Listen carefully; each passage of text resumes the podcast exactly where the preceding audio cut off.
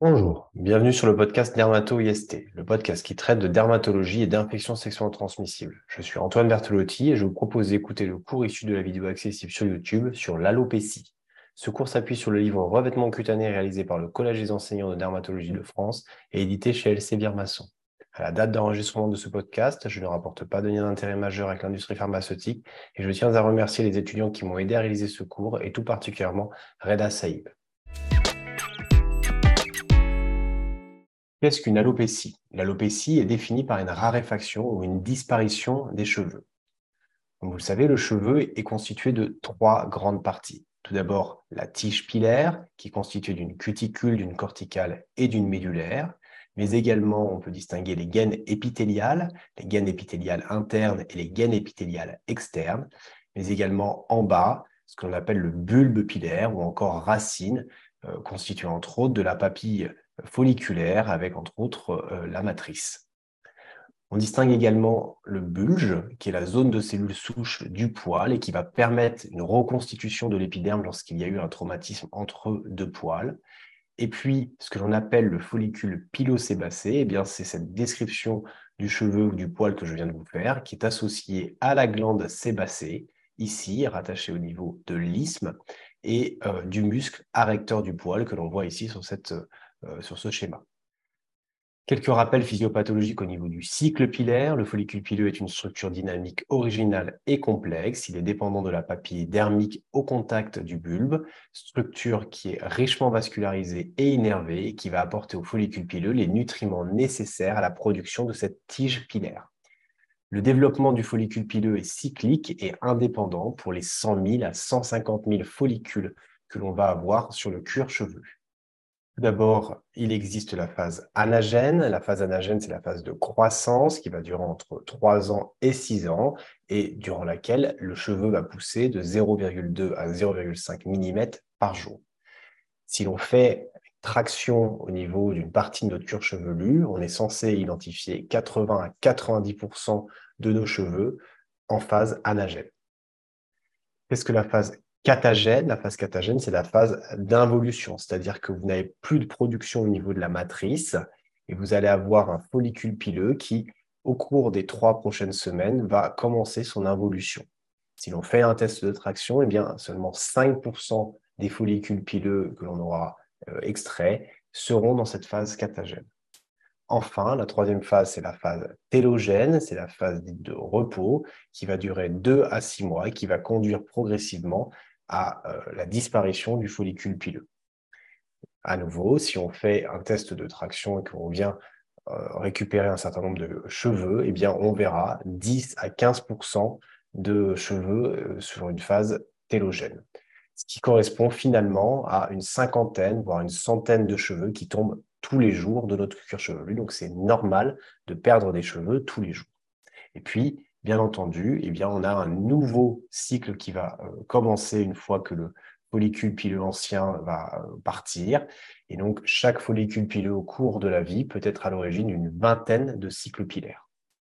De quoi dépend la couleur de nos cheveux? Eh bien, la couleur de nos cheveux va dépendre de nos mélanocytes. Je vous renvoie sur le cours concernant la pigmentation euh, cutanée. On a ici notre euh, mélanocyte qui a à l'intérieur de lui des mélanosomes, et ces mélanosomes vont être le lieu de production des mélanines et qui vont ensuite aller euh, vers les kératinocytes pour nous donner la couleur de notre peau. Eh bien, c'est pareil pour le cuir chevelu. Eh bien, ça va aller au niveau du cuir chevelu et ça va permettre la production euh, de mélanine ou de phéomélanine selon notre code génétique. C'est-à-dire que si on a plutôt un code génétique nous orientant vers un phototype foncé de type 6, eh on va avoir principalement ou totalement que de l'eumélanine, ou des cheveux euh, noirs. Et par contre, si on a un phototype clair, un phototype de type 1 par exemple, et on va avoir à ce moment-là de la phéomélanine à grande euh, échelle et on va avoir à ce moment-là des cheveux plutôt roux. Le blanchiment des cheveux donc s'appelle la canicie, elle est liée à l'épuisement des mélanocytes. Eh bien, vos mélanocytes sont toujours présents, mais ils ne produisent plus de mélanine. Ils se sont fatigués au cours de leur vie et euh, cela aboutit progressivement à un blanchissement de nos cheveux. Et puis, on peut aussi avoir des maladies qui vont entraîner des cheveux blancs, par exemple une plaque de vitiligo au niveau du cuir chevelu. Vous voyez ici, on a la peau normale ici avec des poils, des cheveux qui sont noirs, et on a ici une plaque blanche où vous avez en regard des euh, follicules pileux qui sont devenus blancs. Et bien là, c'est une disparition des mélanocytes dans le cadre du vitiligo. Donc, on n'a plus de mélanocytes, donc on n'a plus de capacité à produire de la pigmentation sur notre cuir chevelu. Quels sont les divers mécanismes qui peuvent conduire à une alopécie? Eh bien, vous pouvez avoir des défauts de production de votre cheveu. Cela peut être causé par des carences alimentaires. On peut également avoir des alopécies par euh, carence martiale. Donc, vous avez pas assez de fer, pas assez de fer parce que vous en mangez pas assez, pas assez de fer parce que vous en perdez à travers des saignements plus ou moins chroniques. On peut également avoir des troubles endocriniens comme de l'hypothyroïdie qui peut vous entraîner une, un défaut euh, de production de votre cheveu. On peut aussi avoir des alopécies dans le suite de, euh, certains, la prise de certains toxiques, de certains médicaments. Vous savez bien que dans le cadre des chimiothérapies, lorsqu'on va prendre certains médicaments, eh bien, on peut être amené à perdre ses cheveux. On peut également avoir des anomalies de la structure de la tige pilaire, et donc ça, on va le voir principalement chez les enfants dans le cadre d'anomalies constitutionnelles. On peut également l'avoir de façon acquise. Il peut également y avoir des maladies auto-immunes, des maladies inflammatoires ou encore tumorales qui viennent attaquer votre follicule pileux. Puis on peut également, sous l'influence des androgènes particulièrement, avoir une miniaturisation du follicule pileux, puis une disparition du follicule pileux, souvent dans des zones assez bien déterminées, que ce soit au niveau des golfs temporaux, que ce soit au niveau du vertex. Et donc cela, c'est au cours de l'alopécie androgénétique ou androgénique. Et puis, on peut également, dans le cadre d'un effluvium télogène, souvent après un épisode de stress, avoir une chute excessive, souvent elle est transitoire. Et en fait, qu'est-ce qui se passe? Euh, Vous avez une chute excessive de votre follicule pileux parce que vous avez une entrée prématurée dans la phase télogène, c'est-à-dire qu'au lieu de durer 3 à 6 ans dans la phase anagène, cette phase va être beaucoup plus rapide et va partir sur une phase catagène puis télogène. Et ensuite, ça va avoir tendance à se rééquilibrer et à reprendre son rythme normal. L'interrogatoire, comme dans tout signe cutané, est important. Quelques éléments peut-être clés à préciser sur la partie alopécique, c'est l'âge. Effectivement, euh, vous n'avez pas forcément les mêmes types d'alopécie qui vont apparaître ou qui sont euh, identifiés euh, chez l'enfant, chez le nouveau-né, par rapport à un adulte une circonstance de survenue? Est-ce que c'est à la suite d'un épisode de stress? Est-ce que c'est à la suite justement d'une prise médicamenteuse? Le mode d'apparition, est-ce que c'est plutôt quelque chose d'aigu? Est-ce que c'est plutôt quelque chose de chronique? Est-ce qu'il y a des antécédents personnels, familiaux? Est-ce qu'il y a un comptage? Est-ce que finalement vous avez la même chose et par exemple une teigne chez d'autres enfants de la même fratrie? Et puis d'autres euh, éléments, ça peut être aussi des habitudes cosmétiques, on peut avoir des allopathies de traction parce que les gens tirent trop sur leurs cheveux, par exemple, ou ça peut être des alopécies dans le cadre d'eczéma parce que les gens ont appliqué une teinture ou autre, et donc il y a une irritation qui est arrivée sur le cuir chevelu. Voilà, tous les éléments. Bien entendu, cette liste n'est pas du tout exhaustive, mais c'est très important de conduire un, un, interrogatoire complet pour pouvoir vous aider au mieux dans votre identification de la cause et dans la prise en charge à venir. En termes d'examen clinique, eh bien, le premier élément important, c'est l'aspect des cheveux en effet, déjà rien qu'en regardant les cheveux ou en les touchant, vous allez pouvoir avoir des euh, orientations diagnostiques possibles en termes d'hypothèses diagnostiques.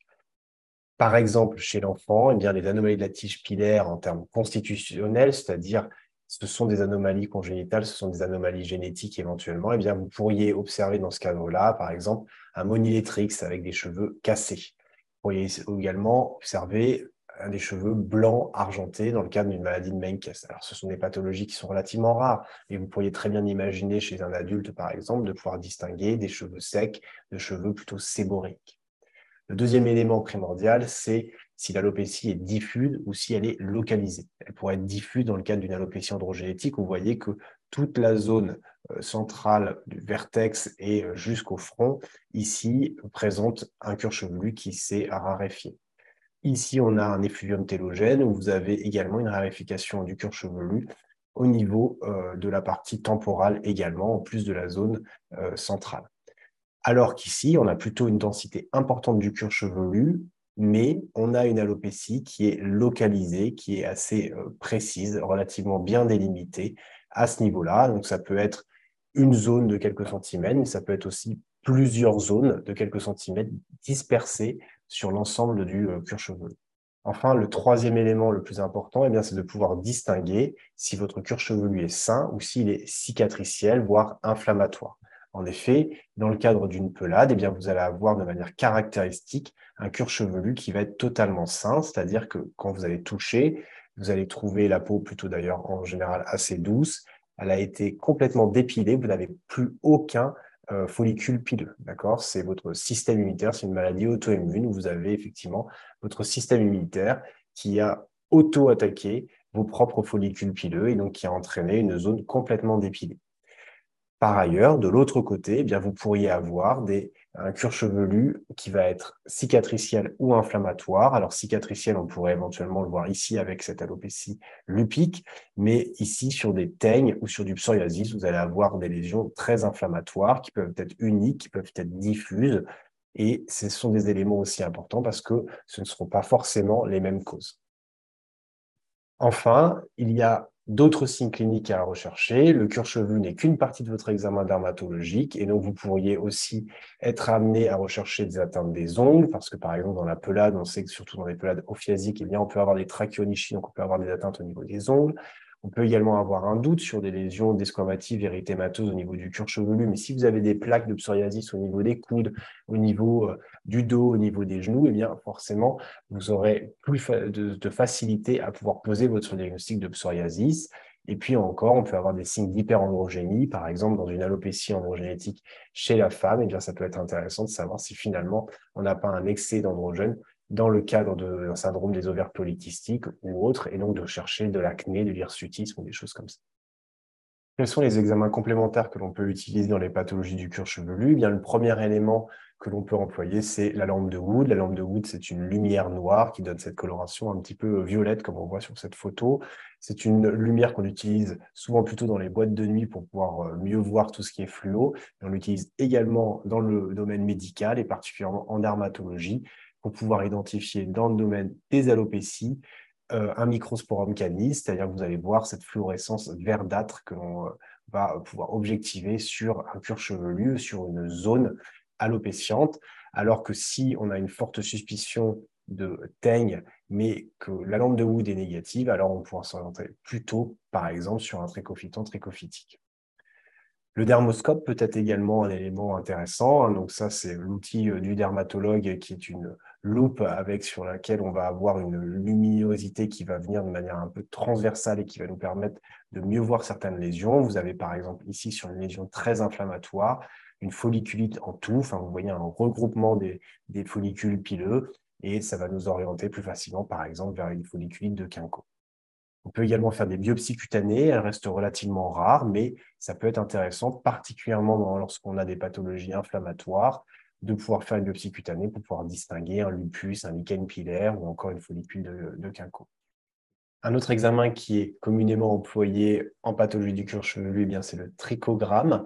Vous allez venir pincer une cinquantaine de poils de cheveux et sur différents endroits du cuir chevelu, vous allez pouvoir objectiver au microscope eh bien, si il y a une proportion plus importante de cheveux en phase anagène, en phase catagène ou en phase télogène que la normale. Pour rappel, la phase anagène, vous avez entre 80 et 90% du cuir chevelu qui va être dans cette phase-là. Le catagène, c'est juste 5% et télogène, c'est 10 à 15%.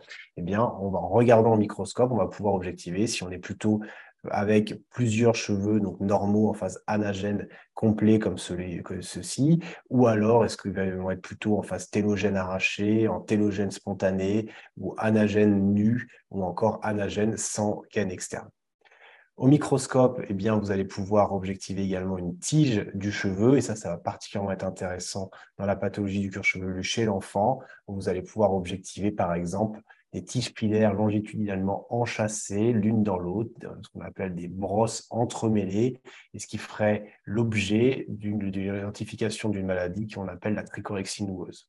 Ça pourrait également être l'opportunité de voir des nodosités uniformes et un rétrécissement périodique internodaux avec un aspect en collier de perles et on parlerait alors de monilétrix. On pourrait également observer du pseudomonilétrix, on pourrait également observer une tige pilaire aplatie tournant à 180 degrés sur elle-même le long de son axe longitudinal, et alors ce serait pidicortie.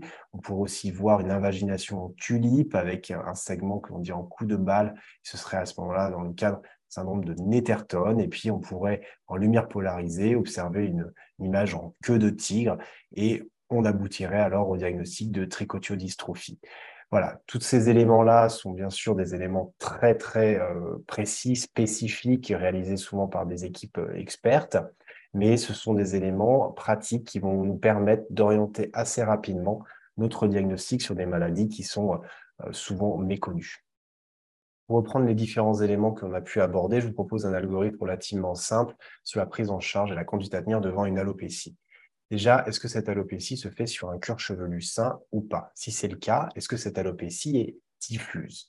Si elle est diffuse, alors vous pourriez vous orienter vers un effluvium télogène. Vous pourriez poser la question, est-ce qu'il y a une infection récente? On a vu beaucoup, beaucoup d'effluvium télogènes ces derniers mois en raison de la crise Covid. On peut également avoir un effet télogène après un épisode de stress. Est-ce qu'il y a eu par exemple un décès dans la famille? Est-ce qu'il y a eu un problème professionnel, familial?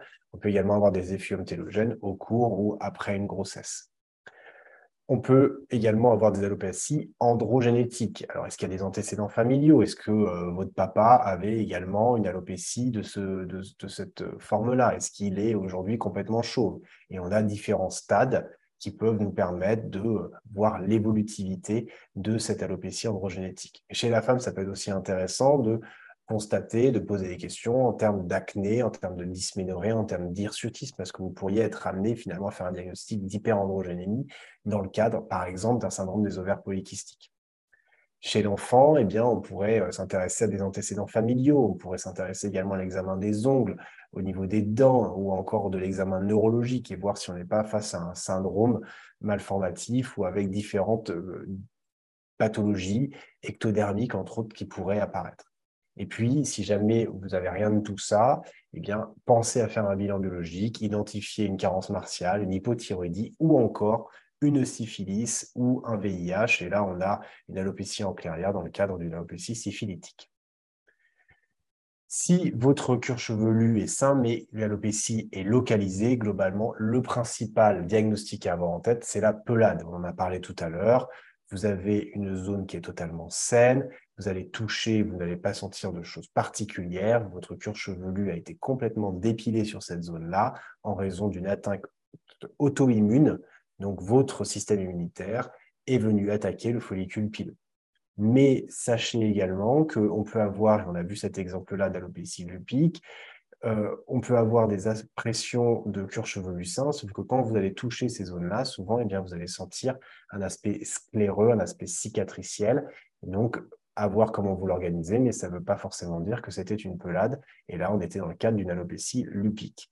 Également dans le cadre de teigne, ici, clairement, le cuir chevelu n'est pas sain, mais vous pourriez avoir des teignes avec un cuir chevelu qui paraît sain. Et donc, euh, ça va être au toucher ou ça va être effectivement en cherchant des squames que vous allez vous rendre compte que finalement, il n'est pas si sain que ça et que vous avez possiblement le diagnostic de teigne qui pourrait être émis dans ce contexte-là. Finalement, votre cuir chevelu n'était pas sain, il était inflammatoire. Vous localisez effectivement des zones d'inflammation, des zones érythémateuses, des zones squameuses. Eh bien, vous pouvez vous orienter principalement déjà vers une teigne. Ça peut être donc une infection fongique. Dans les infections fongiques, eh bien, au niveau du cuir chevelu, on a à la fois des folliculites qui peuvent être euh, candidosiques. Généralement, ça reste relativement rare au niveau du cuir chevelu, mais c'est surtout au niveau du cuir chevelu des teignes de type microsporique ou trichophytique que l'on peut avoir. Et donc, en microsporique, ce sont des plaques alopéciques squameuses de grande taille, uniques ou peu nombreuses, arrondies, centrifuges avec le cheveu cassé. Et c'est ça qu'on va voir à la lampe de Wood que je vous montrais tout à l'heure. Donc, c'est cette photo-là.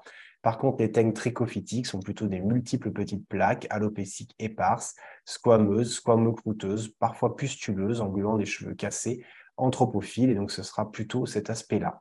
On peut également avoir des carions. Les carions, ce sont des teignes inflammatoires qui peuvent être plurinodulaires, croûteuses, douloureuse avec des écoulements purulents. Vous avez ici un carillon au niveau de la barbe, mais vous pourriez aussi avoir un carillon au niveau du cuir chevelu. Parfois, ça peut être pris pour des abcès. Et donc, il est important de ne pas forcément aller euh, faire une incision de cet abcès et un léchage, mais surtout de donner un traitement antifongique approprié. Et donc, n'hésitez pas à faire un prélèvement adapté pour pouvoir vous orienter au mieux. Dans ce cuir chevelu inflammatoire, eh bien, vous pourriez, comme on l'a dit tout à l'heure, avoir éventuellement euh, un une alopécie lupique, une alopécie qui va être scléreuse, puisque votre cuir chevelu est inflammatoire ou cicatriciel. Là, on a une atteinte lupique plutôt cicatricielle, mais vous pourriez avoir un lupus discoïde beaucoup plus inflammatoire pourriez aussi avoir ce qu'on appelle une folliculite de Quinco, avec cette folliculite en touffe qu'on voyait tout à l'heure au dermoscope, avec des lésions érythémateuses, un peu granulomateuses, parfois pustuleuses. Mais vous avez d'autres maladies inflammatoires auto-immunes qui pourraient également être évoquées, telles que du lichen, lichen pilaire. Et puis, on peut également avoir des alopécies iatrogènes en lien avec des médicaments. Là, c'était une alopécie en lien avec un traitement euh, anti-VEGFR et qui était une alopécie euh, diffuse avec euh, de très nombreuses lésions euh, pustuleuses dans ce contexte-là. Mais il existe plein d'autres hypothèses. En tous les cas, l'idée, c'est qu'éventuellement, si vous aviez des biopsies cutanées à faire dans une alopécie, eh ce serait dans ces contextes-là qu'on pourrait éventuellement avoir besoin d'un examen anatomopathologique pour mieux objectiver qu'est-ce qui se passe de manière sous-jacente euh, sur ce cuir chevelu.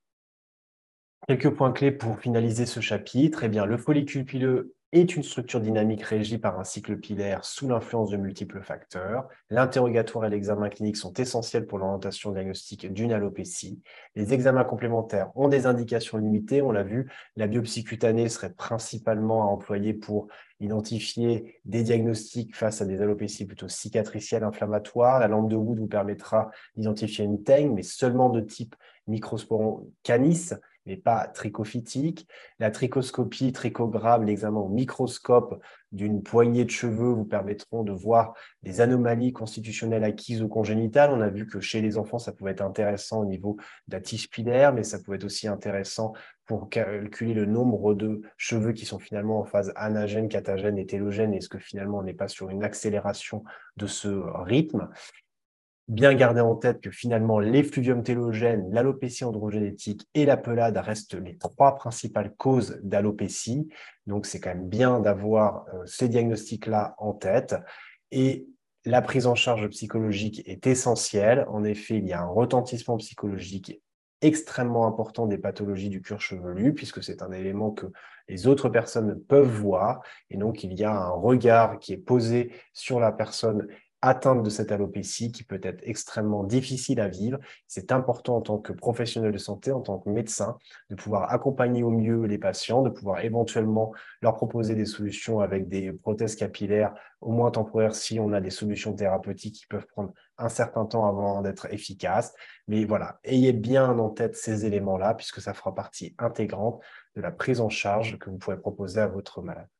Voilà, ce cours est terminé. Merci à tous pour votre attention. J'espère que ce podcast vous a plu. N'hésitez pas à revoir ce cours en vidéo sur YouTube. Si vous avez des questions, n'hésitez pas à les laisser en commentaire ou à m'écrire à dermato.ist.gmail.com. J'essaierai d'y répondre ou de réaliser du contenu supplémentaire pour clarifier certains points. À très bientôt sur Dermato IST.